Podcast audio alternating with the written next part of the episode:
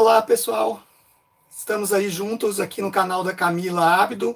Ela está com problemas na internet, não conseguiu ainda entrar, né? Então nós estamos ao vivo, ao vivo aqui direto do canal dela. OK? Vamos esperar mais um pouquinho o pessoal entrando. Vamos dando like aí para eu ver quem que está online.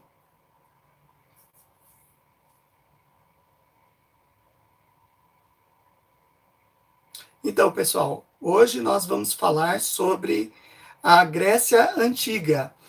E sem a Camila, infelizmente, ela não conseguiu é, acessar a live por causa do, da internet da casa dela, né? Então, se ela está com problemas técnicos, ela mandou por zap para mim, João, vai dando andamento aí na live que o pessoal está esperando. Então, é, deixa aí seu abraço para Camila. Camila, vou fazer tudo direitinho, tá bom?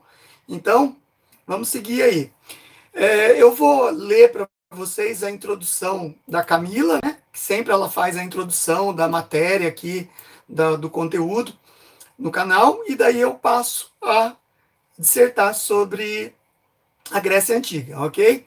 Não deixem de, de é, marcar aí o like, senta o dedo no like, deixa comentário, deixa meu boa tarde para todos vocês.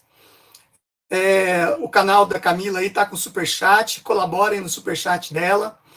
E vamos fazer bonito nessa aula aí, que a Camila deve estar tá vendo a gente pelo plano de dados dela, porque não está conseguindo acessar a internet, tá bom?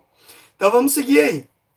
Gente, então a introdução que a Camila geralmente leria para vocês é: a Grécia no período clássico foi o berço da civilização ocidental, da democracia, do teatro, da escultura, da arquitetura e da democracia, entre outras contribuições para a humanidade.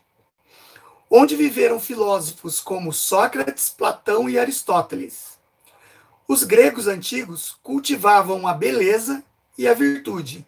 Para eles, onde havia um grego, ali estaria a Grécia. Sua relação com o conhecimento estava ligada com a religião mitológica.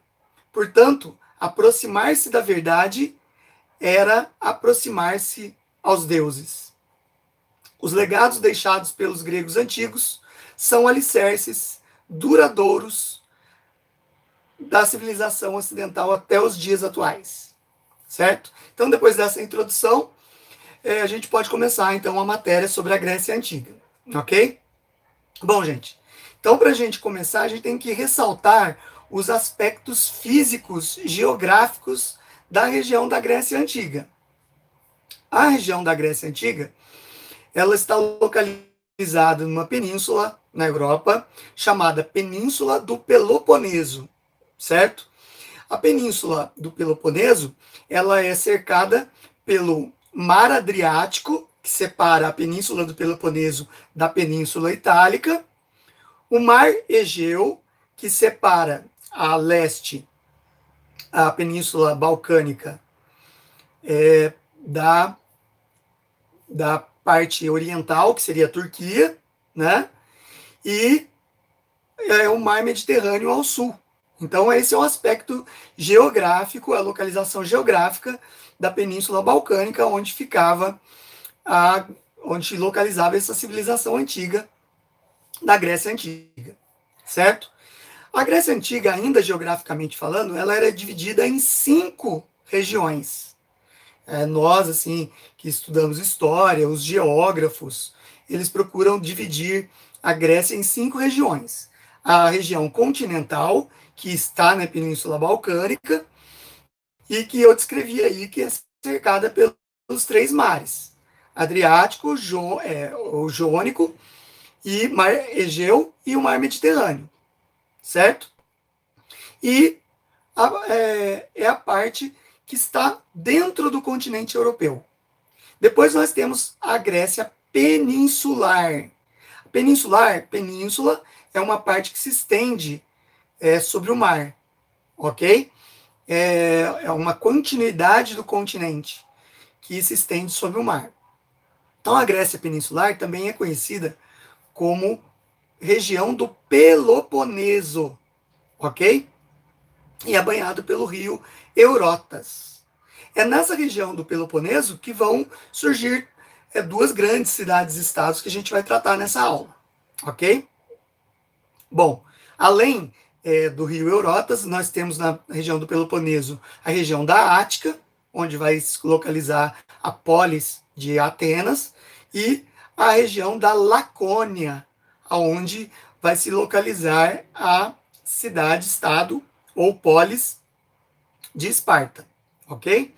Depois nós temos a Grécia insular. A Grécia insular é formada por uma diversidade de ilhas. Na verdade, do mar Mediterrâneo e mar Adriático, ok? Então, essa Grécia insular, ela tem uma, uma abertura maior para o comércio entre as ilhas, onde vão surgir diversas cidades-estados nessas ilhas, ok?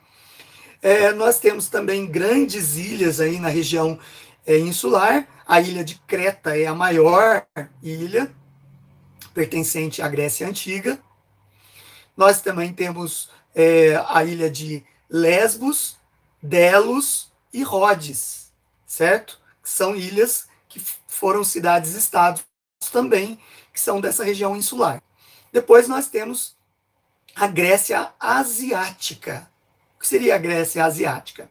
Eu vou explicar as diásporas daqui a pouco, mas de uma dessas diásporas, os gregos acabaram expandindo seu território para o lado asiático, é, fugindo do continente europeu. Então, mas que Ásia que é? A Ásia menor, que é a região da Turquia. Ali eles vão fundar diversas cidades. Uma das cidades é a cidade de Troia, tá? que tem a cultura helênica, cultura grega, certo? Foi fundada no período pré-homérico, que a gente já vai falar também. E também um, a segunda diáspora dá origem também a novos territórios que, é, que são é, a Magna Grécia, na Península Itálica, ao sul da Península Itálica, e na ilha da Sicília. E também a região do Ponto Euxino, ou a região do Mar Negro, na Crimeia, onde também vão ser fundadas novas colônias gregas a partir da segunda diáspora, diáspora ok? Então, a Grécia tem essas cinco regiões: continental, peninsular, insular, asiática e é, a região da Magna Grécia ou é, da Península Itálica lá, certo? Que é a, a, a região Magna Grécia, ou Grécia Maior, como eles já diziam no passado. É, a Grécia Antiga é dividida em alguns períodos, certo? Então a gente vai falar desses períodos aqui e localizá-los eles bem para vocês entenderem o decorrer dessa história da Grécia. Então a gente tem aí o período pré-homérico ou micênico. Micênico faz é, alusão à ilha de Creta, que lá existia a civilização cretomicênica do rei Minos, certo? Que a gente também ainda vai falar um pouquinho mais. Então, período pré-homérico. É chamado de pré-homérico porque é antes dos escritos da Ilíada e da Odisseia, escritos pelo Homero, certo? Pelo escritor Homero, um escritor da antiguidade. Então, esse período anterior à época de Homero é chamado de pré-homérico. Nós temos o período homérico, que é o período em que se, é, são relatados no livro da Ilíada e da Odisseia. Livro Ilíada significa Troia, Ilíada. E Odisseia, a epopeia de Odisseu, que na nossa língua seria o herói Ulisses, certo? Em grego, Odisseu e deu origem à palavra Odisseia, uma viagem cheia de aventuras e perigos. Bom, depois nós temos o período arcaico, que é o período é, em que inicia-se as polis. Né? As cidades começam a se proliferar pela civilização grega. Depois nós temos o período clássico, que é o apogeu da civilização grega, das cidades-estados, e depois o período helenístico ou macedônio, quando a Grécia é dominada pelo Filipe II, que é o pai de Alexandre Magno, e o próprio Alexandre o Grande, que dominam a Grécia e expandem a cultura helênica e acabam fazendo a fusão com a cultura oriental, criando a cultura helenística. Ok? Então vamos falar aí da origem dos gregos. Os gregos, o território da Península Balcânica, ele é, existem vestígios arqueológicos de populações primitivas habitando essa região a partir do ano 4000 a.C.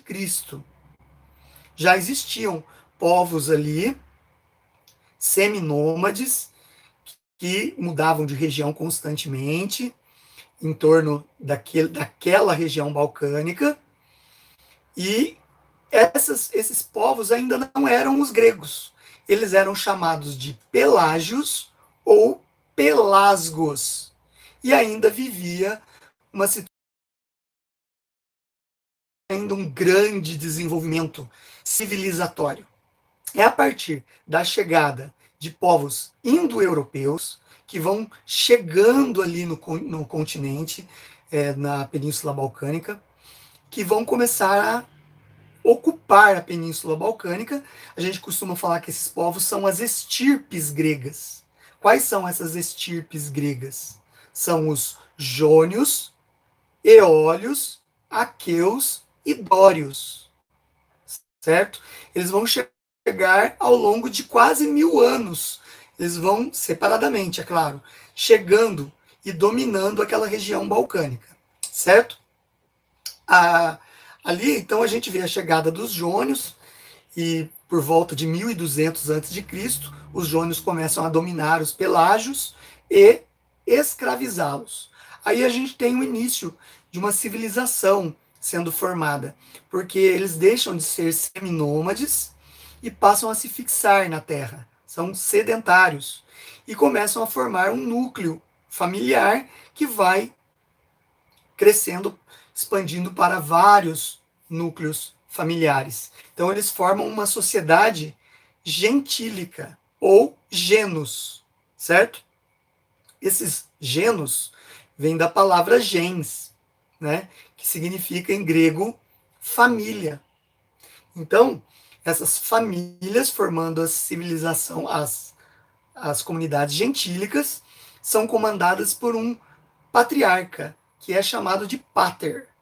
O pater é que tomava a decisão sobre a, os rumos que aquelas tribos tomariam, para aquela, que aquela sociedade gentílica tomariam. Então, a primeira forma de governo no período pré-homérico é é, o patriarcalismo dos paters, certo? Só que a sociedade vai se é, vai se dinamizando, né? Ela vai tomando uma forma, vai crescendo, vai se fortalecendo e vão chegando outras estirpes gregas. Logo, os, aqueus e eólios também chegam na região. Quando eles chegam, eles vão se misturando né? Não há uma sobreposição. Eles vão é, assimilando esses costumes dos jônios e vão crescendo enquanto comunidade. É lógico que os chefes guerreiros desses povos vão ocupando as melhores terras, vão tomando para si as melhores terras e vão transformando a civilização numa civilização é, com uma classe social predominante, que nós veremos também daqui a pouco.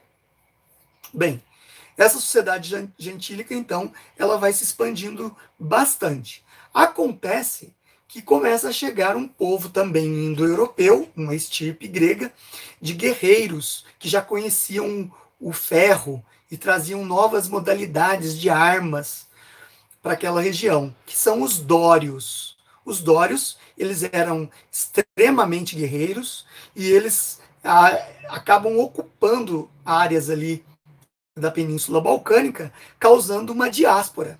Porque os povos descendentes dos jônios, aqueus e eólios, eles não conseguem enfrentar os dórios em primeiro momento. Ainda não há uma assimilação da cultura pelos dórios. Então, o que acontece? eles acabam é, fazendo uma diáspora. O que é a diáspora? Eles vão se espalhando. E daí eles vão fazer a primeira diáspora, diáspora grega, eles vão para a região ali da Ásia Menor, onde eles vão fundar diversas cidades, certo? Essa é a primeira diáspora grega. É, a Ásia Menor a região da Turquia. Em seguida, os dórios começam a assimilar a cultura dos, das estirpes gregas e vão é, se acomodando no território. Só que aí que entra a parte mais lendária, que a gente já começa a passar para o período homérico, depois da chegada dos dórios. É quando eles, a civilização dos dórios começa a dominar a Grécia insular, que é a região das ilhas. E daí tem uma mitologia que conta sobre isso, né? A ilha de Creta, onde existia uma civilização chamada Cretomicênica, que era comandada por um rei lendário chamado Rei Minos, no palácio de Knossos, cidade de Knossos, na ilha de Creta. Ele dominava ali. E era uma civilização muito poderosa. Então, um herói grego, da mitologia grega, de ascendência dórica, ele vai é, tentar estabelecer um tratado de paz com o rei Minos, da civilização creto-micênica. Não era importante eles é, fazerem amizade e tentar uma aliança, porque a civilização creto-micênica era muito, muito poderosa até então. Então, o pai de Teseu, que era o herói grego também, ele designa o filho, né? O pai era Egeu, designa o filho Teseu para fazer esse acordo de paz na ilha de Creta. E ele combina com o pai, o Teseu. Combina o seguinte, que ele vai com um, navio e as velas daquele navio, apesar que eram galés que usavam remo ainda, né? Mas tinham velas para ajudar nas manobras. Ele ele combinou com o pai que à medida que ele fizesse os acordos lá, se os acordos fossem positivos, ele colocaria uma vela branca no, na sua embarcação e quando ele estivesse voltando para o continente, o rei Egeu, pai de Teseu, olhando a chegada do navio, viria que estava feito um acordo de paz, estava estabelecido um acordo. Se ele visse que o navio estava voltando com uma vela negra, provavelmente não deu certo o acordo e Teseu não estava mais vivo. Então seria um caso de é, até decretar guerra, certo? Era o combinado entre eles. Teseu chegando lá, ele se apresenta ao, ao rei Minos e ele se oferece para fazer esse acordo de paz. O rei Minos coloca um desafio para ele, que se ele é, resolver, se ele conseguir vencer esse desafio, ele teria a mão da filha do rei Minos, a princesa Ariadne, como esposa. E assim concluiria a aliança entre os dois povos, certo? Mas o desafio era extremamente difícil porque existia um labirinto na ilha de Creta. E esse labirinto era comandado, dominado por uma entidade mitológica chamada Minotauro. Era um monstro com é, né, com metade da, do corpo, a cabeça de touro e o corpo humano. E ele saía durante as noites deste labirinto para roubar donzelas na cidade de Quinóssos e espalhava o terror em quem colocasse colocasse à sua frente. Então, para se ter essa aliança de paz era necessário ter que vencer o Minotauro. Só que todos os guerreiros que tentaram vencer o Minotauro e tomar a mão de Ariadne, da princesa Ariadne, como esposa, tiveram um grande insucesso porque acabaram entrando no labirinto, se perderam lá dentro e acabaram se enfraquecendo, morrendo de fome e sede, e muitas vezes nesse enfraquecimento um próprio Minotauro matava esses guerreiros.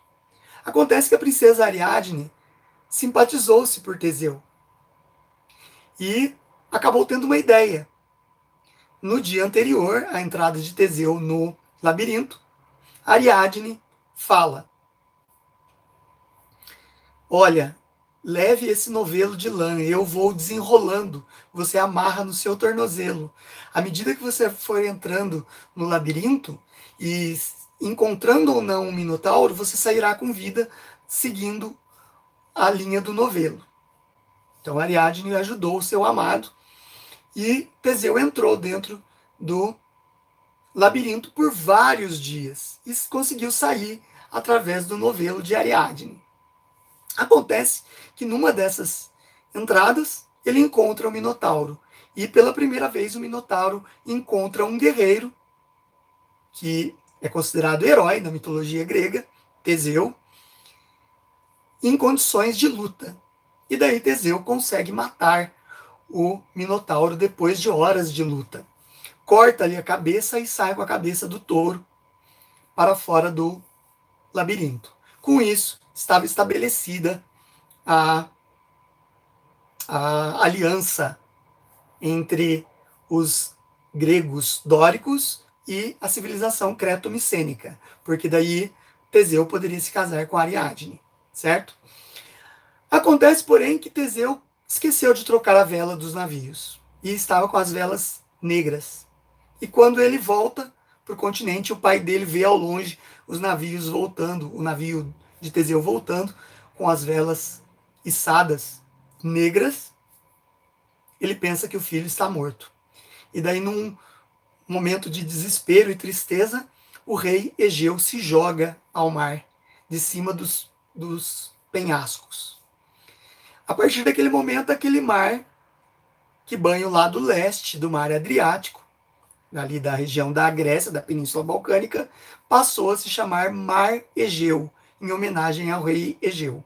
E essa mitologia, essa história mitológica, serve para contar como se deu a conquista da ilha de Creta, da civilização creto-micênica, que tanto contribuiu para a cultura grega. É considerada o alicerce da cultura grega. Certo? Acontece que os historiadores, eles, é, lógico, conhecem essa mitologia, eles fizeram escavações arqueológicas na ilha de Creta, descobriram o palácio de Knossos, que, por sinal, as ruínas desse palácio de Knossos que estava soterrada realmente parecia um grande labirinto. E vem como uma forma de demonstração é, de forma lúdica de como os gregos dominaram uma poderosa civilização do período pré-homérico no período homérico, ok? Bom, então seguindo aí adiante, né, nesse conhecimento, nós vemos então a formação da a expansão dessas estirpes gregas por toda a Grécia é, continental, peninsular e insular. E com as duas diásporas, também a expansão territorial para a região da Ásia Menor da Turquia. E depois nós temos a segunda diáspora, é, que faz com que eles fundem a Magna Grécia no sul da Itália, que é um território grande que abrange a Sicília também. A partir deste momento, né, período já homérico para o período arcaico, a gente vai ver a formação das póleis. Póleis é o plural de polis, cidade-estado. Eles vão fundar as poderosas cidades-estados. O que eram cidades-estados? Ou polis? Eram cidades que tinham poder de nação. Certo? Elas tinham leis próprias, cada cidade tinha sua própria lei, sua própria forma de governo e sua própria forma de tratar os cidadãos. O que fazia com que todas essas cidades-estados, mais de 300 cidades-estados, permanecessem unidas como povo grego, ou helenos, como eles se chamavam, porque lá era chamada por eles próprios de Elade, certo? É, era a cultura, a cultura e a mitologia religiosa grega. Isso mantinha os laços desses, dessas estirpes gregas unidas num só povo, que era o povo heleno, ou povo grego. Certo? Bom, nessa construção das é, cidades-estados, a gente vai ver é, no período arcaico que elas vão começar a ganhar grande projeção e algumas cidades vão ser mais poderosas que outras, né? E a geografia das cidades-estados é, gregas, tanto peninsulares como insulares, permite uma grande navegação. Então, os gregos serão grandes navegadores e vão se dedicar à navegação comercial entre essas ilhas, certo? Então, o mar era propício ao comércio, porque eles não precisavam navegar para muito longe. As ilhas eram muito próximas entre si, estabelecendo comércio entre as cidades, estados constantemente. E aí que surgem duas grandes cidades-estados que vão se destacar. E eu vou dar mais. É, vou dar mais é, atenção a essas duas cidades-estados, porque elas acabaram virando modelos de cidades-estados que se, é, superaram as demais nesses modelos. É o caso da cidade de Atenas, na Ática, na península do Peloponeso, certo? Na Grécia peninsular. E a cidade de Esparta, na região da Lacônia, que também fica na península do Peloponeso, em lado oposto da Ática, certo? Então a gente tem que destacar aí que a economia dessas duas cidades era totalmente opostas, né? Atenas era uma cidade extremamente comercial é, existia é, uma complexidade na divisão social de Atenas muito superior às demais cidades e muito superior à simplicidade da divisão social da cidade de Esparta, que a gente vai explicar agora para vocês, tá? Então a cidade de Atenas, ela tinha esse papel enorme mercantil e ela acaba estratificando a sua sociedade em várias classes, certo? A maior parte dessas classes eram ligadas ao comércio, era uma cidade aberta a estrangeiros. Às vezes, é, povos próximos faziam comércio com Atenas. Então, eles aceitavam bem esse comércio com estrangeiros, certo? Então, vamos às divisões sociais da cidade de Atenas. A cidade de Atenas, então, tinha como topo da pirâmide social os eupátridas, ou bem-nascidos, certo? Os eupátridas, eles eram os únicos que possuíam direitos políticos, pelo menos inicialmente. Eles eram proprietários das melhores terras da região da Ática, certo?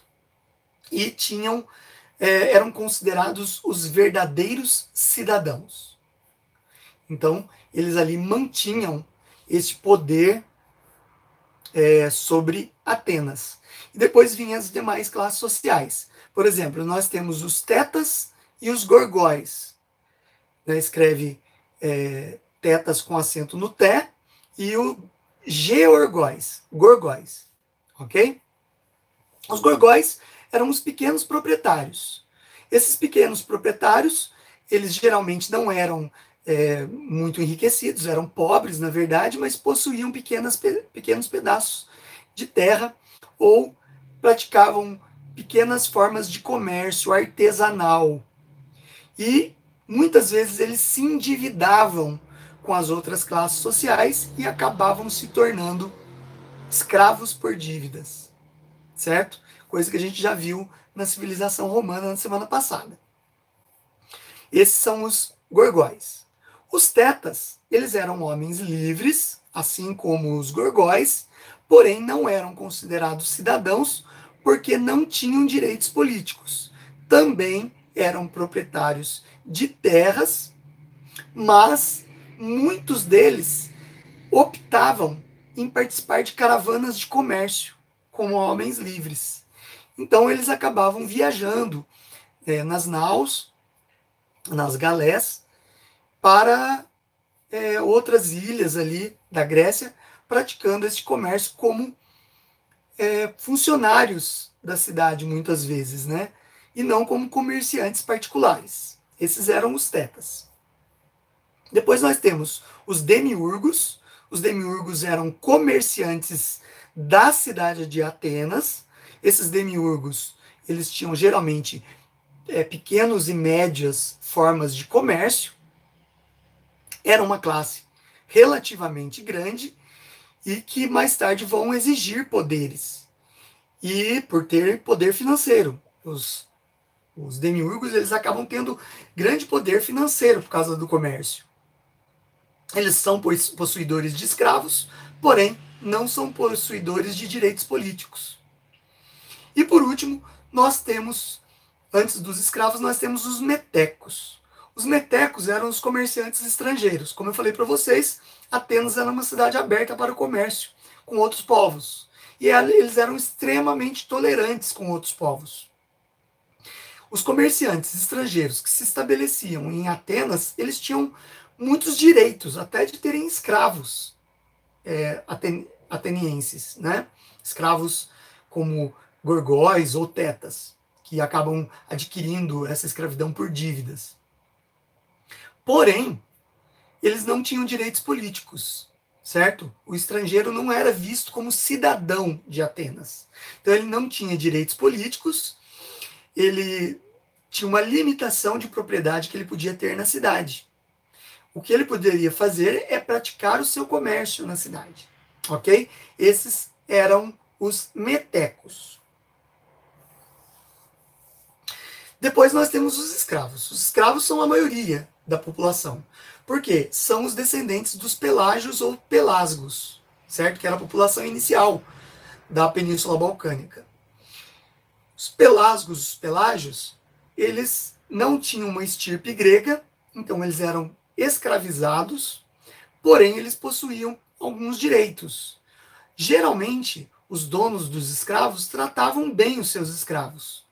Puniam quando faziam coisas erradas, mas davam o direito desses escravos terem moradia até se casarem.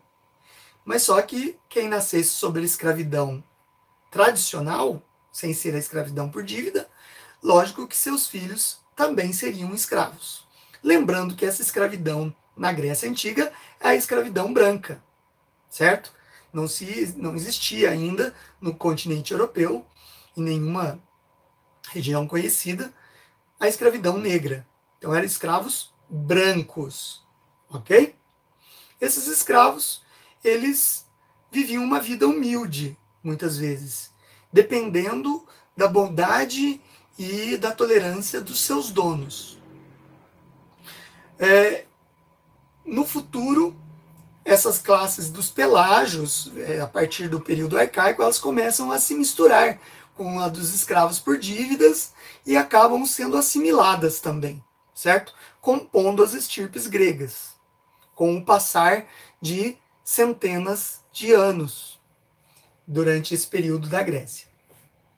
Acontece que é, essa classe dos escravos por dívida, porque existiam esses escravos tradicionais que eram os escravos prisioneiros de guerra ou pelágios que eram dominados, conquistados pelos povos que foram chegando e já eram escravos. E existia o escravo por dívida, que eram tetas, gorgóis ou até metecos, que acabavam adquirindo dívidas na cidade de Atenas e acabavam exercendo a escravidão por dívidas. Quem estipulava o tempo de escravidão era o, o credor, ele que estabelecia quanto tempo a pessoa permaneceria como escravos.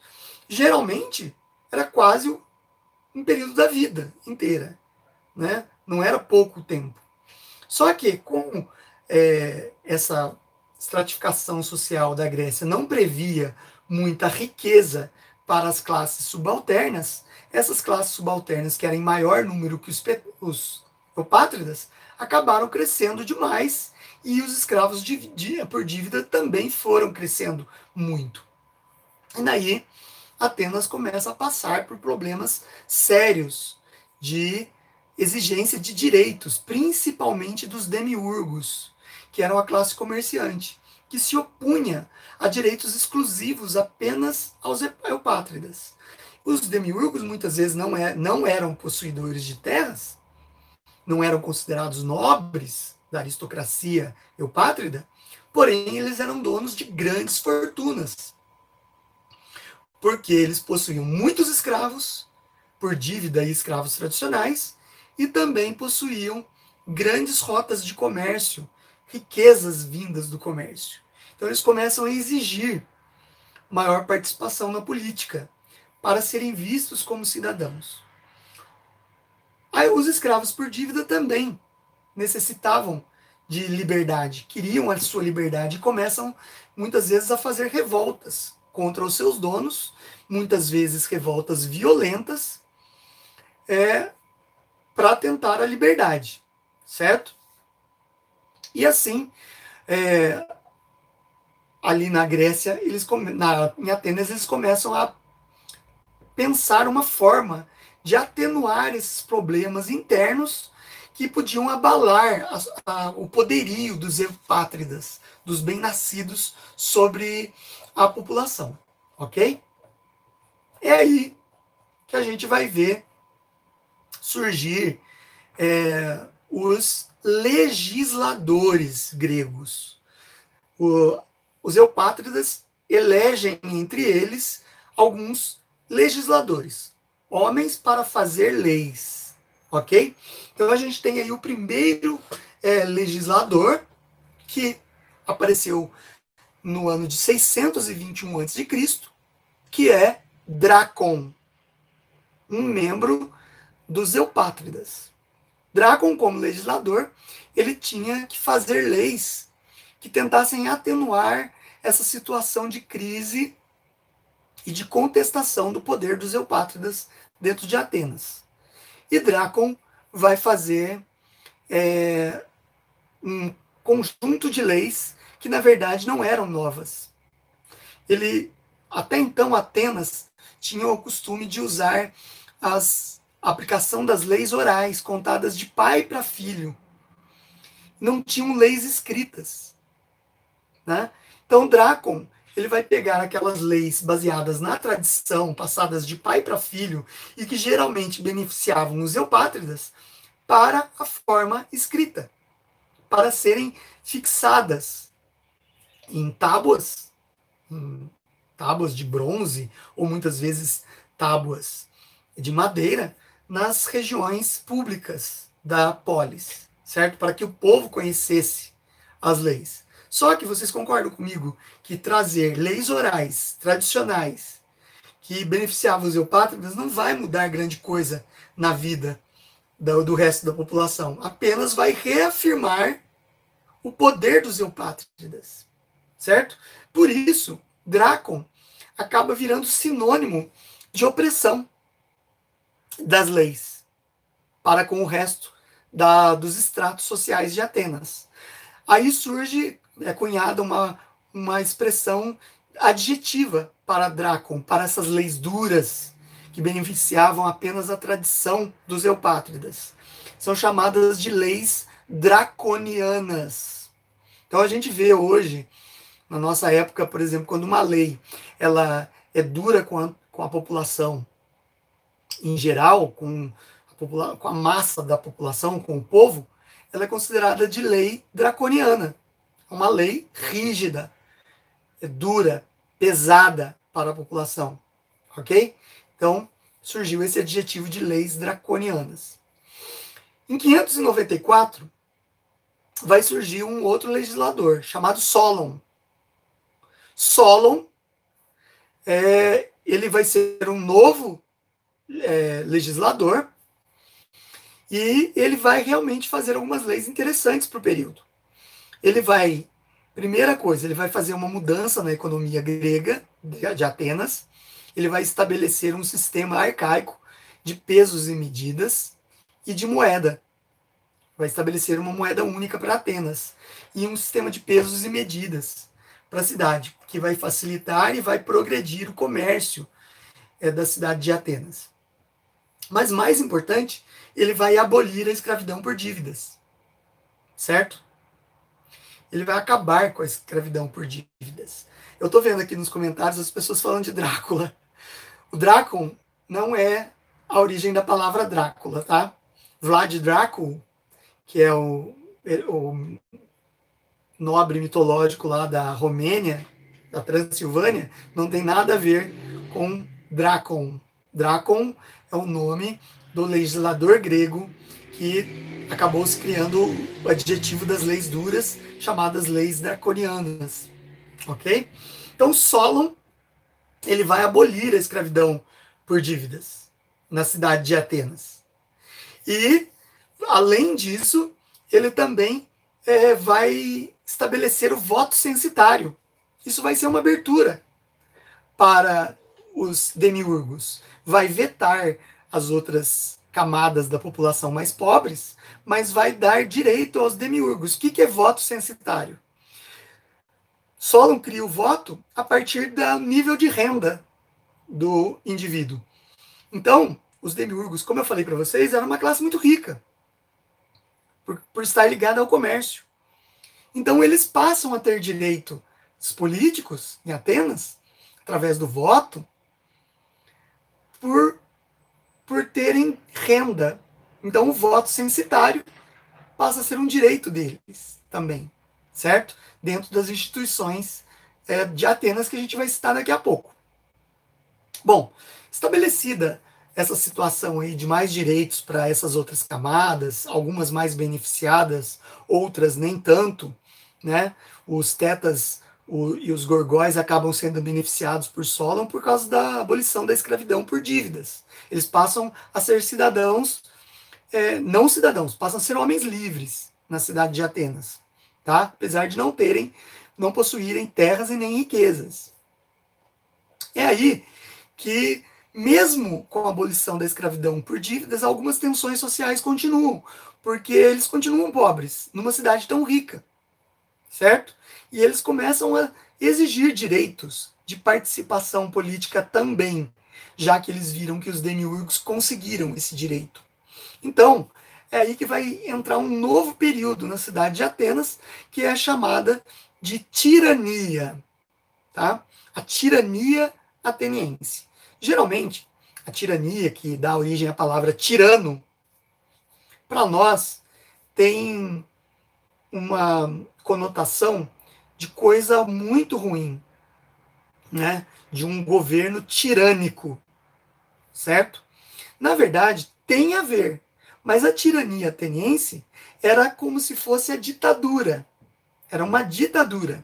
Quando você vê que a situação política social está saindo do controle, daí alguns eupátridas eles criam a tirania, que é um governo que não depende das decisões de outros órgãos. Ele decide sozinho. É como se fosse uma ditadura, a tirania ateniense. O primeiro tirano de Atenas foi Pisístrato, certo? Ele que dá início à tirania ateniense. Depois, ele é seguido por Hipias e Parco. E, por final, Iságoras termina o período da tirania. Esse período, por não depender de votação dos demais organismos políticos e não e impor a paz social através é, da força na cidade de Atenas, é, eles acabaram tendo a liberdade de fazer diversas obras na cidade, né? É, e conquistar com isso apo o apoio popular. Então, o tirano ele tinha um apoio popular porque ele acabava não usando das prerrogativas dos outros organismos políticos, decidia-se sozinho, porém fazia em prol da comunidade, em prol do ateniense em geral. Então, grandes obras é, básicas na cidade de Atenas foram feitas nesse período de tirania. Ok? Foi também no governo de Iságoras que surgiu é, depois que acabou, que Iságoras encerra a tirania, é que surge um comandante, um novo comandante, que na teoria era para ser um tirano, que é o caso do Clístenes. Clístenes, ele surge dentro da, da cidade de Atenas e estabelece uma nova forma de atuação política. Ele é considerado, Clístenes é considerado o pai da democracia grega. Ele é o criador do sistema democrático da Grécia Antiga, mais especificamente de Atenas, tá? que foi onde surgiu a democracia grega. Então a gente vê aí que Clístenes ele vai mudar as seguintes é, estruturas. Ele vai criar grupos chamados demos. Esses grupos, demos significa povo. Então, o povo, em geral, homens livres, eles acabavam se organizando nesses demos, né, como povo, como grupo organizado. Então, diversos demos dentro da cidade acabam fazendo as suas propostas políticas, certo? E a partir daí, o próprio Clístenes é como se fossem partidos que são, vão surgindo nesses demos, tá? E o Clístenes impõe também uma reforma criando a isonomia que iguala todos os cidadãos gregos livres com direitos políticos.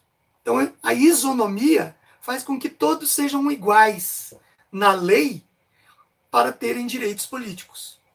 Olha só como a democracia ateniense é revolucionária naquele período. Ok? E por último, ele cria também um sistema para punir pessoas que prejudicassem a polis politicamente, através de corrupção, através de desmandos, através de políticas que prejudicassem o corpo da sociedade. Porque o ateniense ele via a sociedade como um bem comum, via a cidade e a política como uma ferramenta de bem comum e não de enriquecimento ou de favorecimento pessoal. Era assim que o ateniense via a política. Certo? Eles tinham uma ética é, com relação a isso muito fortalecida, tá? Essa ética ateniense. Então eles criaram, o Clístenes cria um sistema para punir esses é, participantes aí dos demos que cometessem algum crime contra a sociedade ateniense, contra a polis, que punição era? Era o ostracismo. Um indivíduo foi acusado de cometer algum tipo de crime ou algum tipo de é, ato prejudicial à polis e aos seus cidadãos, ele era é, investigado, colocado em votação se ele deveria ser é, é considerado perigoso para Atenas e ser punido com o ostracismo. Então, essa votação ela acontecia assim, dentro dos demos, eles pegavam e colocavam é, uma pedra branca para é, não, e uma pedra negra para sim, no caso de crime. Então, não dentro de uma ostra e sim dentro de uma ostra. E era depositada dentro de um cesto perante toda a população na Ágora. A Ágora era a praça pública de Atenas. Então, punha-se um cesto enorme ali e cada cidadão que fazia parte dos demos colocava o seu voto dentro da ostra e colocava dentro desse cesto. Encerrada a votação, eles pegavam e abriam as ostras. Se desse que o cidadão acusado realmente era considerado culpado, ele recebia a pena de ostracismo, vindo das ostras. Tá? Por isso que a votação era dentro das ostras, por isso que se chamou ostracismo.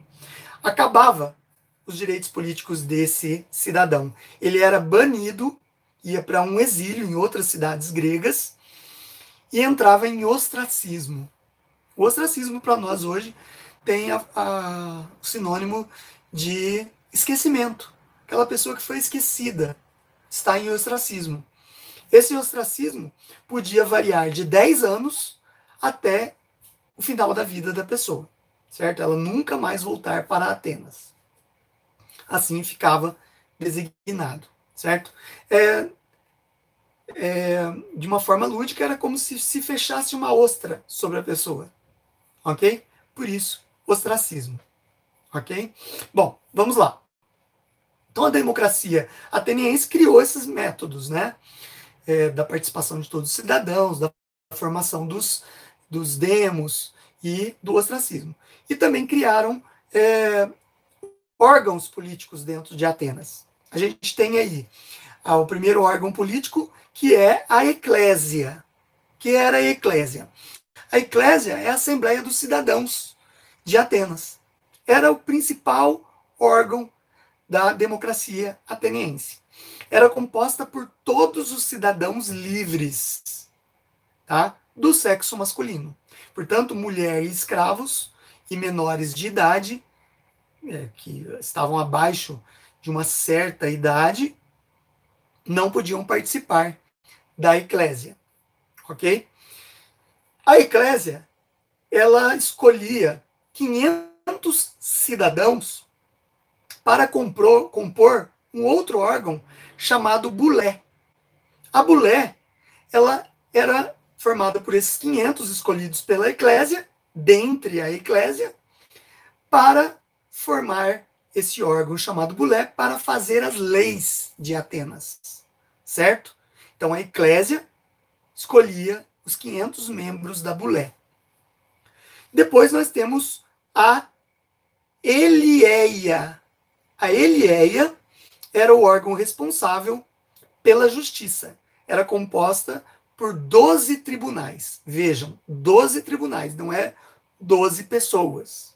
Tá? A Eleia também era escolhida pelos membros da Bulé, que votavam entre si em candidatos da própria Bulé para compor a Eleia. A Eleia tinha cargo vitalício, porque eles iam se dedicar apenas aos tribunais que aplicavam a justiça. Ok? São os primórdios da justiça que depois vai ser muito, mas muito aperfeiçoada na civilização romana, tá? Através das leis romanas. E por último, nós temos os estrategos. O que, que são os estrategos? Estrategos eram como se fossem o poder executivo. Podia variar em um estratego ou mais estrategos. Eles eram eleitos também pela Bulé e pelos membros da Eclésia. Tá? Então, a, a Bulé, que, que são os 500 que saem da Eclésia, elegiam e a Eclésia em geral também escolhiam os estrategos ou o estratego. Tá? O estratego era o cargo executivo, é como se fosse o presidente. Né? Eles tinham é, a função de decretar guerras, fazer as políticas públicas funcionarem, executar, mandar executar obras e fazer com que o que fosse votado na bulé fosse colocado em prática para a população. Então essa era a função do estratego, ok? Apesar da democracia ateniense ser a base da nossa democracia atual e ser extremamente avançada para aquele período, e é um exemplo que a gente pode pensar que não existiu na antiguidade, uma coisa tão importante como a democracia ateniense, ela era é, não era direta, né? E era limitada. Por que, que ela não era direta? Porque assim, você, é, apesar de, de ser na praça pública as votações, você escolher os estrategos ali na praça pública, não eram todos que participavam, né? Mulheres, crianças e escravos, por, escravos por dívida ou escravo prisioneiro, não tinham direito de escolher. Estrangeiro também não tinha direitos de escolher, que eram os metecos. Então, não era uma democracia direta, era limitada, ok? E era limitada no sentido assim, que por ser apenas por algumas alguns representantes que eram considerados cidadãos, é, ela acabava se exercendo. Não era para o corpo geral da sociedade. Tá? Bom, durante o período de governo de Péricles, a democracia ateniense atinge seu apogeu. Péricles viveu de 444 a.C.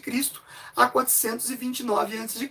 Então, foi nesse período que a democracia ateniense ela se aperfeiçoou e atingiu seu máximo de apogeu durante a polis grega de Atenas. Daí agora a gente pode passar um pouquinho para Esparta. Esparta é um outro exemplo é, interessante de polis é, da Grécia Antiga. A Esparta, ele, é, a cidade de Esparta era uma cidade é, oligárquica, onde é, era uma cidade de guerreiros, que era voltada para a vida militarizada, para o ensino do, das artes da guerra. O, a criança, dos sete anos aos 14, ela já era levada em escolas militares. E dos 14 até os 65 anos de idade, ela era aquele jovem, aquela, aquela pessoa que ia até os 65 anos de idade, ela podia ser convocada para uma guerra. Certo? Então, era uma sociedade que, quando a criança nascia, ela já era levada para os quartéis. Até os sete anos de idade, ela vivia com a família. Dos sete anos em diante, ela era treinada na arte da guerra, na arte militar, pelos é, soldados de Esparta. Então, Esparta formou uma, uma classe dominante chamada de espartanos ou esparciatas, que eram os generais de Esparta. Eles eram possuidores de guerra, de guerra, de terras. Eles é, comandavam o exército, divididos em várias é, legiões, né? E eles faziam as guerras, eles comandavam o, as instruções militares, o treinamento e toda essa logística da população para servir a cidade através de, de ser um guerreiro. Até as mulheres espartanas recebiam treinamento militar, porque quando os homens iam para a guerra, ficavam apenas os mais idosos e as crianças, quem que tinha que defender a cidade eram as mulheres. Então as mulheres também recebiam treinamento militar dentro de Esparta. Ok? Bom, então como eu falei para vocês, a sociedade espartana é uma sociedade mais é, simples, mais é, não é tão estratificada, não, não é tão complexa como a de Atenas, certo? Eles eram, a Esparta fica na península do Peloponeso, na região da Lacônia. Essa região da Lacônia, ela acaba virando também, é, dando origem a um adjetivo para os espartanos. Eles eram lacônicos. O que são lacônicos? Habitantes da Lacônia. Mas existe um, uma atribuição de sentido diferente para lacônico. Lacônico também é aquela pessoa que não é de muitas palavras certo? Então, os espartanos, por serem acostumados com a guerra, acostumados com o treinamento militar, eles geralmente eram mais calados, eles eram mais estrategistas, mais observadores. Então, eles eram lacônicos. Eles não eram como os habitantes de Atenas, que eram comerciantes, a maior parte, e que se comunicavam muito bem. Eles tinham os espartanos eles eram muito diretos e objetivos nas suas falas. Por isso eles eram chamados de lacônicos, certo? Bom, a outra classe social que surge em Esparta são os periecos. Os periecos eram os homens livres é, que não tinham direitos políticos dentro da cidade de Esparta, possuíam pequenas propriedades e eram vistos como homens livres dentro da cidade de Esparta. Eles também prestavam o serviço militar, ok? Geralmente eles não eram do exército permanente, eles faziam treinamento até os 65 anos de idade e ficavam à disposição em caso de guerra. Mas geralmente eles eram liberados aos 30 anos para constituir família, ter filhos e levar a sua vida como cidadão. Esses são os periecos. Os ilotas, eles eram os descendentes dos pelasgos, que são escravizados pelos espartanos. Eles, é, a partir dos sete anos de idade, eles já tinham que participar da vida militar e eram considerados os soldados de Esparta, certo? Todos os ilotas eram soldados espartanos, treinados na guerra e viviam mobilizados dentro das, das unidades de treinamento até os 65 anos de idade, certo? Muitos deles era permitido terem famílias entre as próprias mulheres ilotas, porém eles tinham que cumprir o serviço militar é, de forma constante, mobilizados a todo momento, ok? Bom, a sociedade espartana ela era xenofóbica, ela não é, tinha uma tolerância com estrangeiros. Por quê? Por ser uma cidade altamente militarizada, né, que vivia dos espólios de guerra com outras cidades-estados, que elas viviam em guerra entre si, né? geralmente por disputa de terras agricultáveis, por rotas comerciais. Elas constantemente entravam em guerras entre si. E para o espartano, quem era de outra cidade era estrangeiro. Então, eles eram xenofóbicos. O estrangeiro não tinha direitos nem de morar dentro de Esparta. Eles eram mal-vindos nas cidades, certo? Geralmente eram considerados como forasteiros e a sua estadia na cidade tinha que ser por poucos momentos, porque logo se arrumava uma briga e esse estrangeiro acabava sendo expulso ou morto dentro da cidade. Por isso esse xenofobismo espartano. Bom, diferentemente de Atenas, agora é uma situação um pouco mais polêmica, cultural daquela época, é bom deixar bem claro, daquela época, Esparta educava as crianças na arte da guerra e na composição física de uma pessoa forte, muscularmente forte, bem treinada, com um corpo mais fortalecido. Eram ensinadas as éticas ligadas ao corpo e à obediência às autoridades militares da cidade. Era assim. Então, quando uma criança nascia com algum tipo de deficiência física, aquela criança era eliminada. Certo?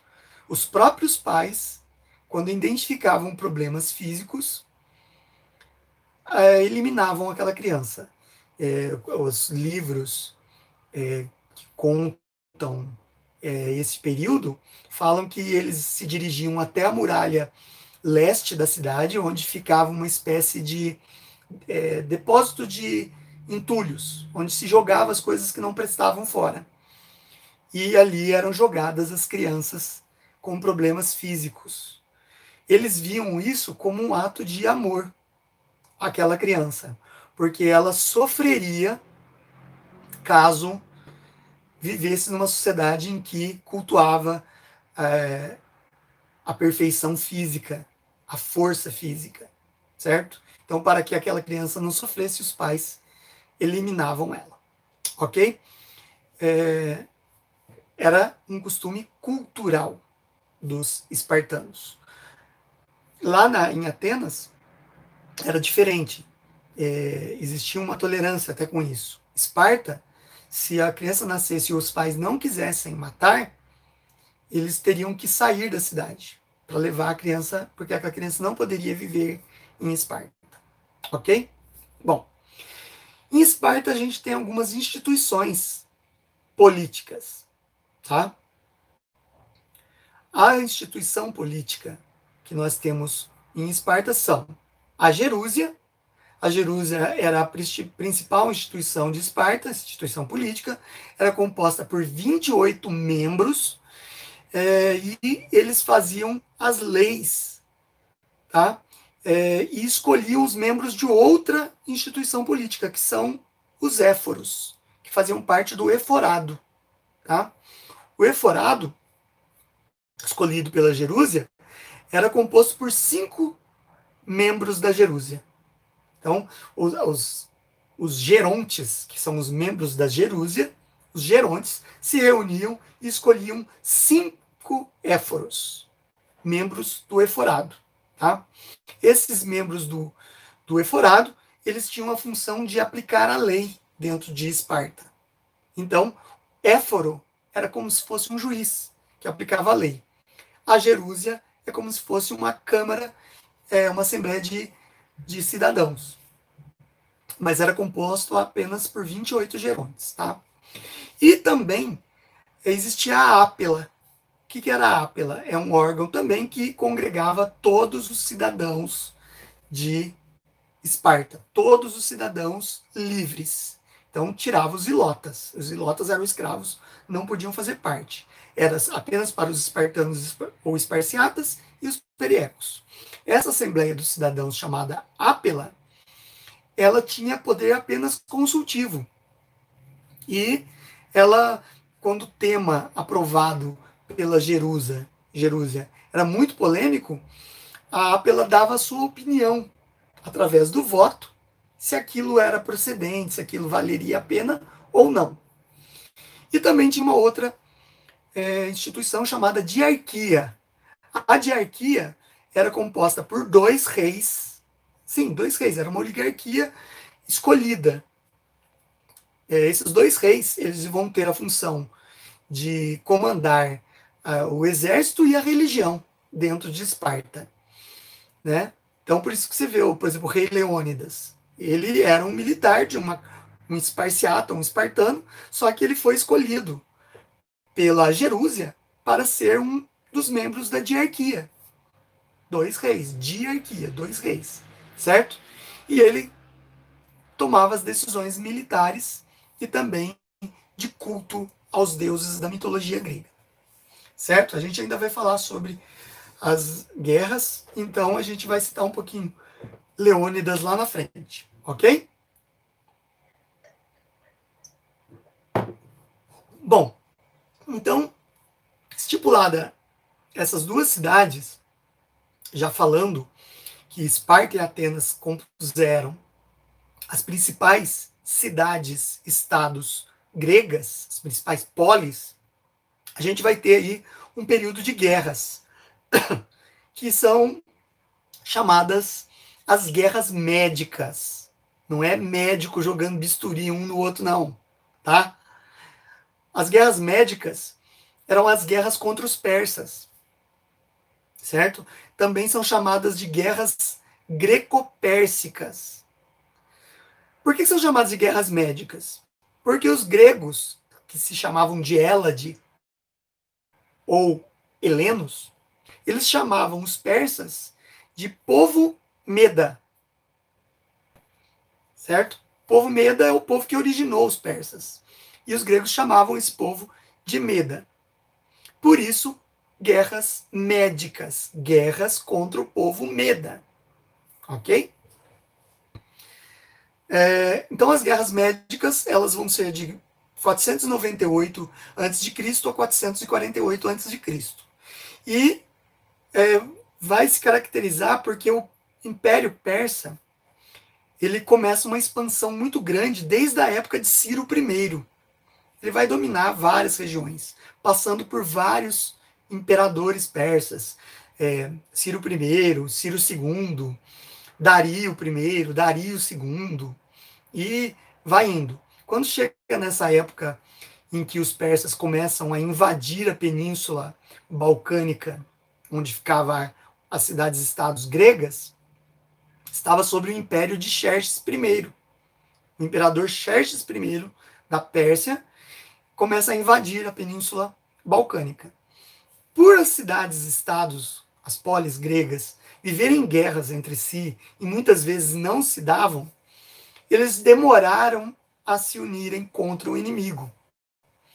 Foi o rei Leônidas de Esparta que percebeu o perigo de toda a Península Balcânica cair sob domínio persa. Até porque os persas tinham um poderosíssimo exército composto por milhares e milhares de homens, muito bem armados, possuíam navios de guerra, tinha uma marinha, uma frota naval também muito forte, e eles poderiam é, invadir a Grécia e vencer os gregos. Então Leônidas, o rei espartano, ele percebe isso que sem a união das cidades não poderia acontecer a vitória dos gregos. Só que ele manda emissários para várias cidades, Atenas, Tebas, é, é, várias cidades, para tentar uma união das cidades para combater os persas que invadiriam a Península Balcânica pelo desfiladeiro de Termópilas. Certo? E aí, o Leônidas não conseguia a resposta dessas cidades.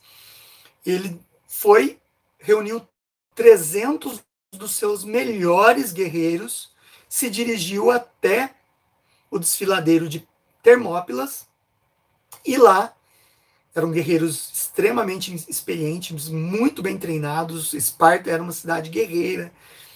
Só que 300 frente a um exército de 10 mil homens persas, praticamente seria um massacre, né?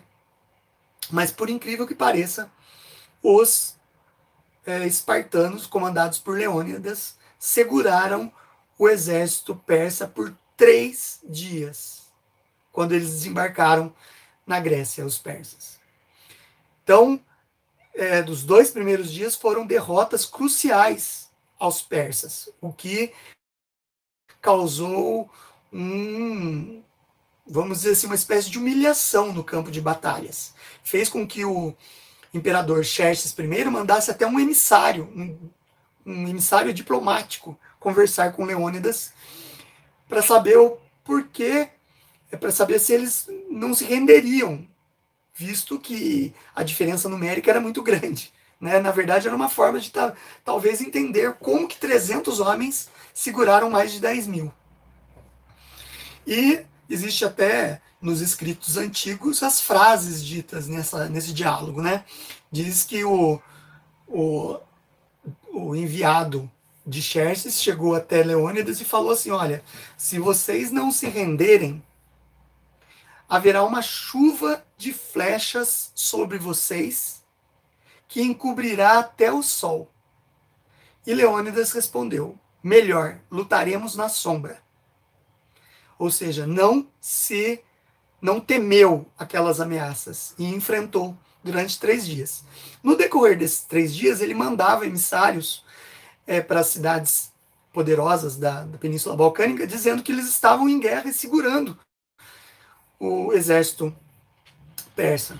Isso é muito demonstrado no filme é, 300, né? É, esse filme é muito interessante e mostra bem, de forma até bem cruel e, e dura, como foram as batalhas, né? Até de forma fantástica. Mas foi mais ou menos assim que aconteceu. E é, os, os guerreiros de Esparta resistiram três dias e acabaram no terceiro dia sendo derrotados e Leônidas acabou morto, certo?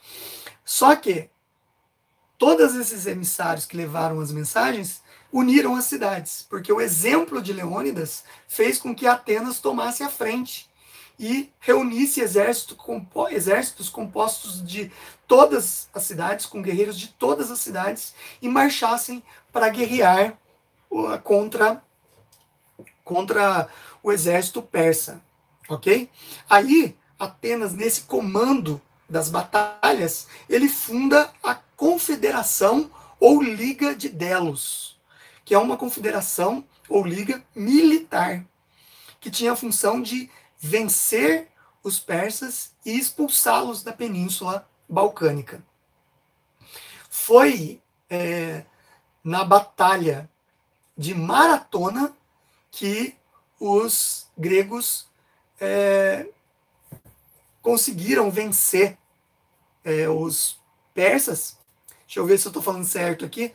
É, então foi nessa, foi na, na batalha no desfiladeiro de Termópilas que Leônidas vence, é, segurou três meses, três dias os, os, persas e depois os atenienses através da confederação de Delos marchou sobre os persas e foi é, na batalha, batalha de Plateia que ele venceu os Medas ou os persas, colocando assim uma hegemonia sobre as outras cidades gregas os atenienses e fez com que os persas assinassem o Tratado de Susa.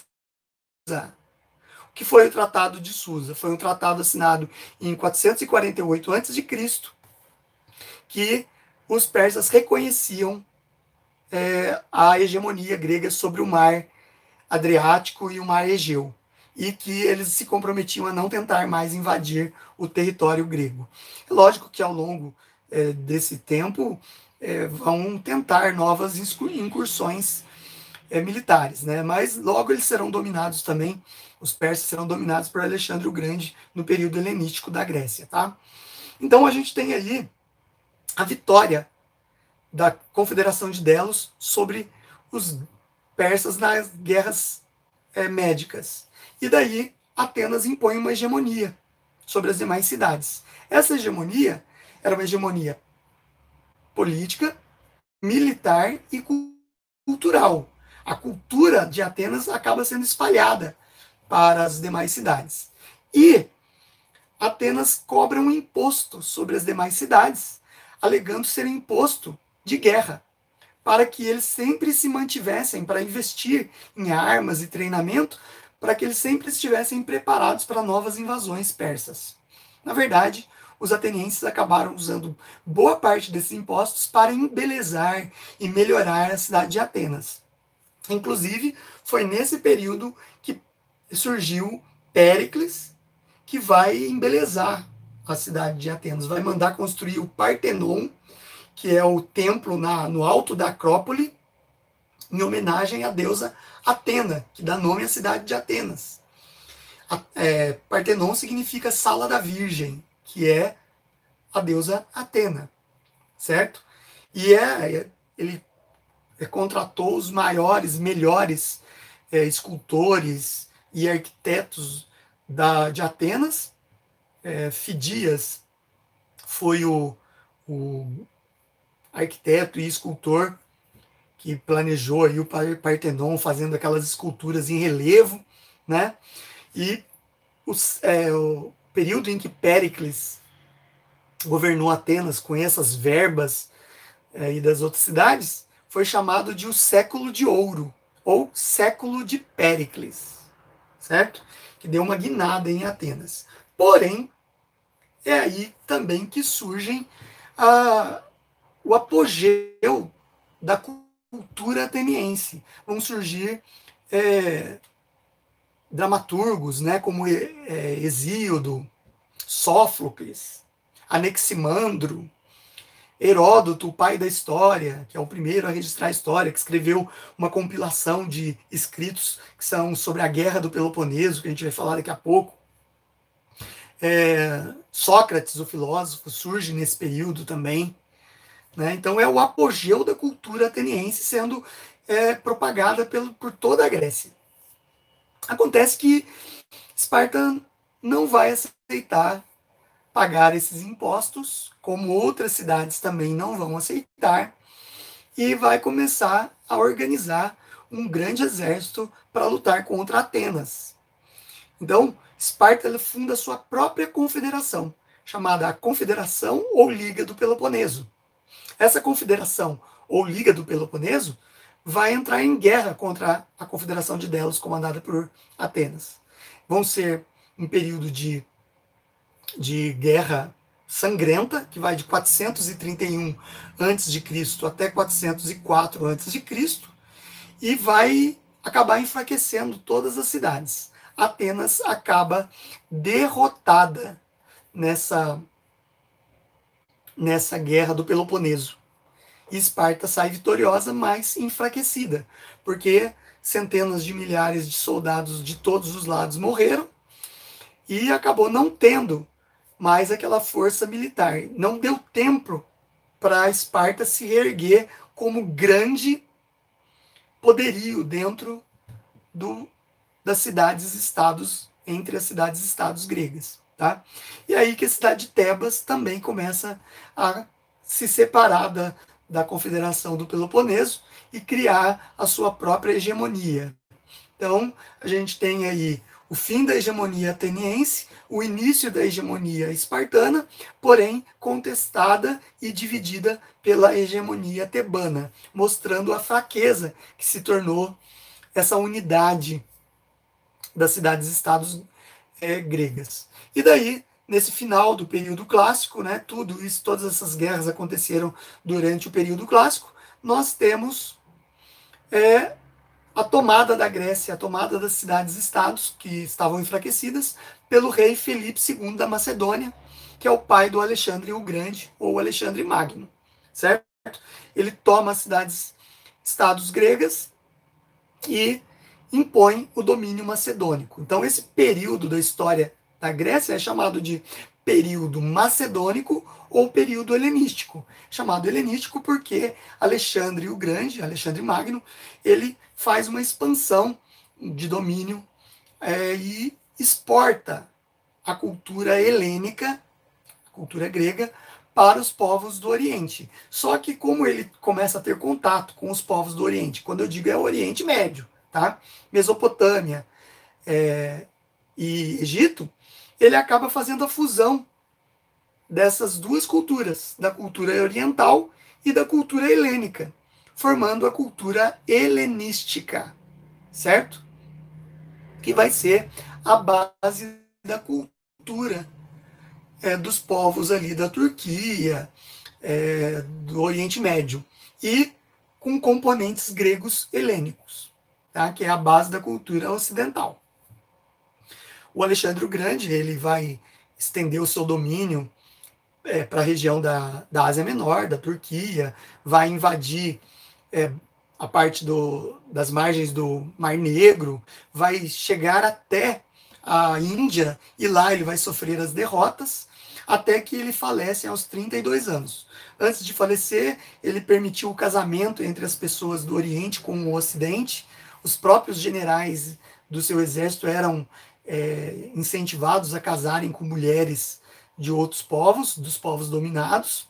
Ele não impunha a cultura helênica para esses povos, ele fazia a fusão das duas culturas. Ele próprio casou com uma, uma princesa persa, né? E então, com isso, ele, ele fez com que tivesse essa fusão. Ele morreu aos 32 anos e deixou como legado essa cultura helenística que foi enriquecedora por toda a Europa e a parte do Oriente, e acabou tendo seu governo dividido, porque ele não tinha herdeiros.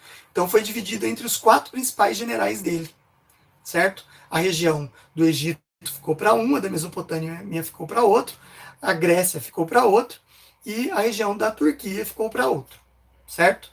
Então, aí a gente tem o final do período grego, chamado período macedônico ou helenístico. Falando sobre o legado da, da civilização grega para o mundo, eles deixaram um, um legado é, inigualável, que é alicerce para todas as civilizações ocidentais. Ele deixou, deixou na filosofia, né, é, os pré-socráticos, Sócrates, que é o divisor de águas da filosofia, que trouxe a ética para dentro da, das discussões filosóficas, Platão, é, Aristóteles e os demais outros que proliferaram durante toda a, a filosofia grega e depois serviram de inspiração e desenvolvimento filosófico para a história da filosofia. Nós temos aí é, o Heródoto, o pai da história, que começou a registrar tudo o que acontecia escreveu o volume A Guerra do Peloponeso, que é um clássico daquele período, escrito naquele período. Nós temos escultores, arquitetos, é, teatro. Teatro é uma invenção grega. É, é uma série de, de músicos, né? a construção de templos, a mitologia grega, que é enriquecedora também, que a gente vai falar mais detalhadamente agora para ela, para a gente poder encerrar a aula, que já deu mais de uma hora, né? Então, tudo isso vem a mostrar o legado que os gregos deixaram. E na política eles deixaram a democracia, né? que serviu como base para a democracia atual, que é mais abrangente que a da grega, da Grécia antiga, mas é fruto daquela democracia pensada na antiguidade pelos gregos. Ok? É, então vamos falar um pouquinho sobre essa essa mitologia grega aí, que muita gente me cobra de eu falar sobre mitologia, né? O historiador, geralmente, ele enxerga a mitologia como uma forma de mostrar como que os povos tentavam explicar a vida, a origem e a morte.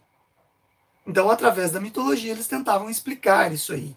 E também mostrar como que aconteciam as coisas, como que as coisas surgiam na, na vida era demonstrado através dos deuses e através dessa mitologia. Os gregos, eles criaram um rico panteão de deuses, heróis, que a gente vai citar agora, que fazem parte da mitologia grega.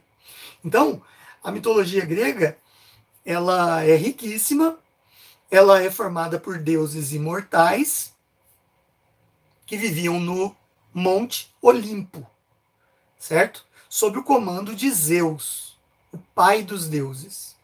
A origem da, do, desses deuses é, é, dos titãs. Né? Os titãs, tinha um titã chamado Cronos, né, que vai dar origem à palavra é, cronologia, cronômetro. Cronos, ele começa a se alimentar dos seus filhos, porque ele queria parar o tempo. O Titãs Cronos. Ele quer parar o tempo porque ele vendo a geração que ele colocou no mundo crescendo, o tempo está passando. Então o que ele fez? Para impedir que o tempo passasse, ele começa a se, se alimentar de seus filhos. E daí é, o, é aí que vai surgir Zeus, que liberta os filhos de engolidos por Cronos, né? E daí tem início o tempo na história, né? Para os gregos é assim que se explica como que surgiram os deuses e como que surgiu o tempo. Por que, que existe esse tempo que passa, né? Que nada é eterno, tudo tem um fim. Os deuses são eternos para eles, ok? A mitologia grega não existe naquela época um livro como a Bíblia para falar sobre é, os deuses. O que existem são escritos de vários autores. Então, Exíodo escreveu vários escritos chamados de Teogonia. A Teogonia conta a história dos, dos deuses, pelo ponto de vista de Exíodo. O próprio Homero, na Ilíada, Ilíada e na Odisseia, também conta a história de vários heróis e de deuses gregos, né? E na mitologia grega que é rica não existem só deuses. Os deuses eles tinham é, várias emoções humanas, né? Eles tinham raiva, amor, ira, é, paixão. É, eles tinham sentimentos humanos, os, os deuses gregos. E eles podiam se relacionar com os humanos, dando origem a heróis, a semideuses, a criaturas fantásticas. Então a gente tem aí no seu panteão de deuses, né? Uma classe superior de deuses, que era composta por Zeus, que era o pai de todos os deuses, o governante principal do Monte Olimpo, na cidade de Olímpia, que era uma cidade-estado grega. A gente tem a deusa Hera, que era a deusa que protegia a família e os casamentos, que era a irmã de Zeus o deus Apolo, que é o deus da luz, muitas vezes representado como deus do sol para os gregos, né? Ele também era o patriarca da poesia e da música, o deus Apolo. Temos a deusa Atena, que é a deusa é, da sabedoria e da justiça, que dá origem à cidade de Atenas. A deusa Afrodite, que é a deusa do amor e da beleza, né? De, o deus Ares, que é o deus da guerra, o similar romano do deus Ares é o deus Marte, por exemplo. Poseidon, deus dos mares, que é o Netuno, em romano. Depois nós temos o Hefesto. Temos o Hefesto, que é o deus do fogo. Temos Artemis, deusa da caça. A Estia, deusa do coração e da, e da chama sagrada. Deméter, que é o deus da agricultura. Hermes, que é o mensageiro dos deuses. E os deuses inferiores, que é o deus Hades, que é o deus do submundo, dos infernos, que é o irmão também de Zeus. Dionísio, que é o deus do vinho, que muitas vezes em algumas cidades ele tinha mais importância do que o próprio Zeus. Por isso ele era considerado um deus inferior, porque ele pervertia o poder de Zeus. E o deus Pan, que era o deus das florestas, que era considerado um deus brincalhão e tinha uma imagem antropozoomórfica, metade homem e metade animal. Também existiam os heróis, que eram filhos de deuses, filhos de deuses com mulheres humanas, ou o contrário, de deuses com homens humanos, que é o caso de Aquiles, Jazão, Teseu, Édipo, Agamenon, Menelau e Ulisses. E também o principal deles, que é Hércules. Tá? Hércules é o herói principal da mitologia grega. E a gente tem os seres mitológicos da mitologia grega, que são as ninfas, né? As ninfas elas eram é, guardiãs da natureza, eram as musas das artes e das ciências, e elas protegiam as florestas, as águas, essas eram as ninfas.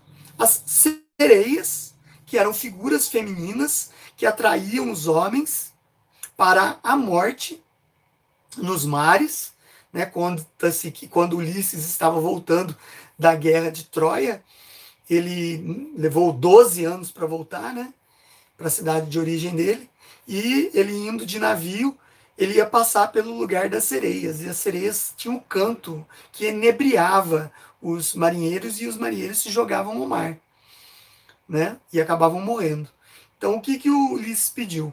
Para que todos tampassem seus ouvidos, porque o canto era muito belo, todos teriam que usar tampões nos ouvidos para não ouvir as sereias, mas ele queria ouvir o canto das sereias. Então ele pediu para que amarrassem ele no mastro do navio, sem os tampões nos ouvidos. E ele pôde ouvir o canto das sereias. E ele ficou louco, querendo sair para se jogar ao mar.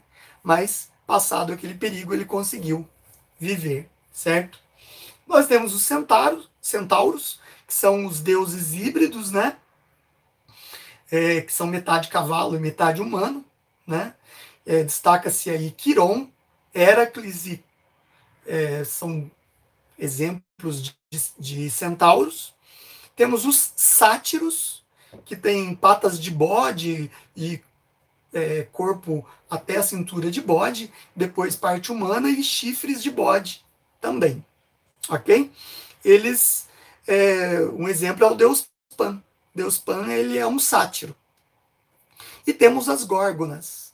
As górgonas são seres mitológicos, geralmente femininos, que são amedrontadores, um, geralmente possuem características de ter cabelos em forma de serpentes e tem poderes de transformar os homens e as pessoas em estátuas de pedra. É o caso da Medusa. Ela é uma górgona na mitologia grega, ok?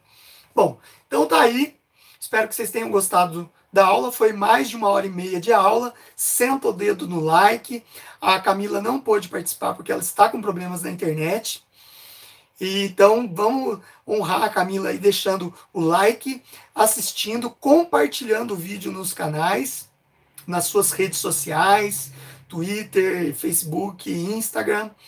É, um abraço aí a todos que participaram, participaram, as mediadoras aqui do canal, a Ejapa, a Natália, dentre outros, eu agradeço bastante. A Camila aqui no canal tem o super chat. Se vocês quiserem é, acionar o super chat aí, ela vai ficar muito feliz com vocês, tá bom? É, então eu agradeço. Eu sou o professor João Carlos. Se vocês quiserem se inscrever humildemente lá no meu canal, eu agradeço bastante, tá? Eu espero ter feito o papel honradamente aí da Camila. Deixo meu abraço aí para Camila. Agradeço, Camila, você ter permitido aí a live, apesar de você estar com problemas na internet, tá bom? Um abraço, tudo deve voltar ao normal nas próximas aulas. Até o próximo vídeo, a próxima aula deve ser semana que vem. A gente vai colocar a votação no Twitter e na comunidade do meu canal, tá bom? Quem não é inscrito no meu Twitter é prof. João Carlos. É, é, me sigam lá no Twitter, vocês participam da votação para a próxima aula, ok? Obrigado e até o próximo vídeo.